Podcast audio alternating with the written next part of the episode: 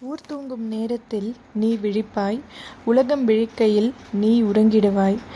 பனித்துளிகளில் கரையின்றி நிலைத்திடுவாய் கூடையில் உருகாமல் வானவில்லின் தொகைக்குள் ஒளியும் வித்தையை யாரிடம் கற்றுக்கொண்டாயோ வெல். இந்த கவிதை வரிகளில் வர மாதிரி நிலா எவ்வளவு அழகு இல்லையா? இது மாதிரி ஒரு பியூட்டிஃபுல்லான மூனோட கம்பெனியில் ஒரு சம்மர் டைமில் அழகாக மொட்டை மாடியில் படுத்துக்கிட்டு தலகாணி போட்டு எல்லாரும் பேசிக்கிட்டு கூட்டமாக உட்காந்து இல்லை தனிச்சோ தனிச்சு இருக்கும் போது ஒரு பழைய பாடல் ஏதாவதோ இல்லை கவிதை வரிகளை கேட்கும் போதோ இல்லை கவிதை வாசிக்கும் போதோ ரொம்ப சுகமாக இருக்கும் மனசுக்கு ரொம்ப இதமாக இருக்கும். காலை நேர டென்ஷன் ஸ்ட்ரெஸ்ஸு எல்லாம் மறந்து ஒரு தனி உலகத்துக்கே போயிருப்போம் இல்லையா?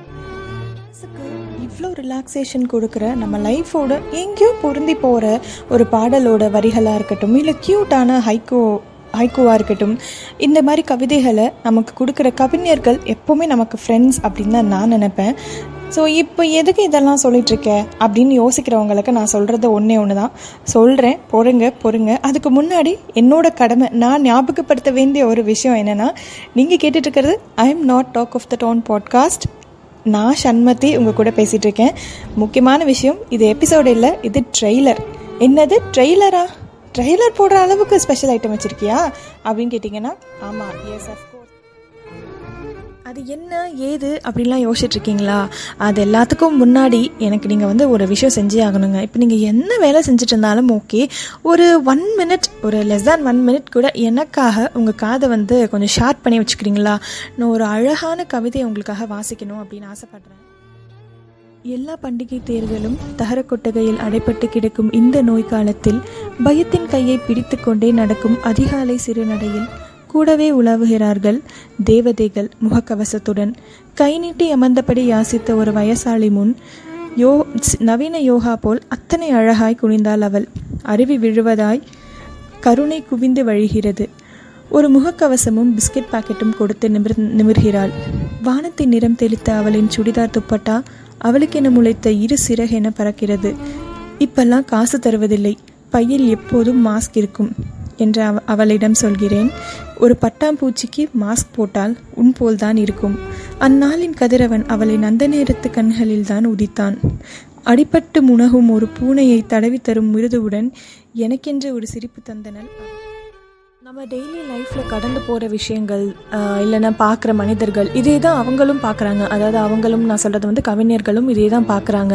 ஆனால் அவங்க வந்து அதை எவ்வளவு அழகாக அப்சர்வ் பண்ணுறாங்க அவங்களோட மொழியாகட்டும் என்ன கேட்டால் கவிதை எழுதுறதுக்கு வந்துட்டு கற்பனை வளம். நம்ம யோசிக்கிற விதத்துலேருந்து அவங்க யோசிக்கிற ஆங்கிள் வேறுபடுது. அவங்க அவங்களோட மொழி வளம் அது ரொம்ப அழகாக இருக்குது இல்லையா? ஸோ அதெல்லாம் போட்டு ஒன்றா கோத்த அழகான ஒரு மாலை மாதிரி சூப்பரான இந்த கவிதை வரிகள். நான் குரல் கொடுத்த இந்த கவிதையை வந்து நமக்கு கொடுத்தது வந்துட்டு ஜே. மஞ்சுளா தேவி அவர்கள். கவிஞர் ஜே. மஞ்சுளா தேவி அவர்கள்.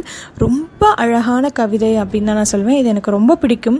அவங்க வந்து இது மாதிரி நவீன கவிதைகளாக இருக்கட்டும் இல்லை மரபு கவிதைகளாக இருக்கட்டும் ஹைக்குவாக இருக்கட்டும் குழந்தைகளுக்கு இது மாதிரி எல்லாருக்கும் எல் எளிதில் புரியக்கூடிய அதே மாதிரி எல்லாரும் அன்றாட நடக்கிற விஷயங்களை அவங்களோட பார்வையில் நமக்கு எடுத்து வைக்கும் போது ஆ இப்படியும் ஒரு கண்ணோட்டம் இருக்கா? அப்படின்னு தோன்ற மாதிரி ரொம்ப அழகாக வந்து செதுக்கியிருப்பாங்க அப்படிதான் சொல்லணும். என்னை கேட்டால் நான் கவிஞர் பேச்சாளர் இந்த மாதிரி ஏகப்பட்ட அடையாளம் இருக்கிற மஞ்சுளா தேவி அவர்கள் ஒரு அரசு துவக்க பள்ளியோட தலைமை ஆசிரியராக இருக்காங்க அப்படிங்கிறத நான் சொல்லியே ஆகணும். இந்த கொங்கு தமிழ் பேசுகிற அழகான இந்த தலைமை ஆசிரியரை பிடிக்காத ஸ்டூடெண்ட்ஸ் யாருமே இல்லைங்க. அந்த அளவுக்கு ஸ்டூடெண்ட்ஸ் விரும்புகிற ஒரு டீச்சராக இருக்காங்க இவங்க. ஸோ அது மாதிரி எல்லா எல்லாருக்கும் பிடிச்சிருக்கு. அப்போ எப்படி எனக்கு மட்டும் பிடிக்காம இருக்கும்? ஸோ எனக்கும் ரொம்ப பிடிச்சி நான் ரொம்ப எக்ஸைட் ஆகி அட்மையர் ஆகி அவங்கக்கிட்ட நிறைய கொஷின்ஸ் கேட்டிருக்கேன். அதுக்கு என்னென்ன கொஷின்ஸ் நான் கேட்டிருக்கேன்? அதுக்கு அவங்க எவ்வளோ அழகாக என்னென்ன விளக்கம் பதிலாக கொடுத்துருக்காங்க கொடுத்துருக்காங்க அப்படிங்கிறதெல்லாம் நீங்கள் அடுத்த எபிசோடில் கேட்க போகிறீங்க ஸ்டார்டிங்கில் சொன்னேன் இல்லையா ட்ரெய்லர் அப்படின்னு சொல்லிட்டு. அடுத்த இன்டர்வியூ எபிசோட்கான ட்ரெய்லர் தான் இது. மறக்காமல் கேளுங்க.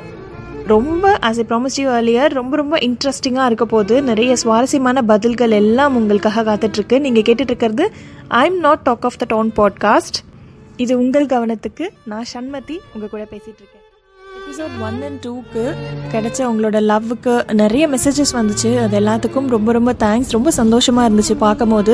அண்ட் செகண்ட் எபிசோடோட எண்டிங்கில் கவிதைகள் உங்களுக்கு எவ்வளோ பிடிக்கும் அப்படிங்கிறத கேட்டிருந்தேன். நிறைய பேர் நிறைய இன்ட்ரெஸ்டிங்கான பதிலெல்லாம் சொல்லியிருந்தீங்க. எனக்கு ஹைக்கூனா ரொம்ப பிடிக்கும். ஸ்கூல் டேஸில் என்னோட நோட் புக்லேருந்து uh, ரெண்டு வரியில் எழுதி வச்சுருந்தேன். ஸோ வந்து நானே படித்து நானே மூடி வச்சுக்குவேன்.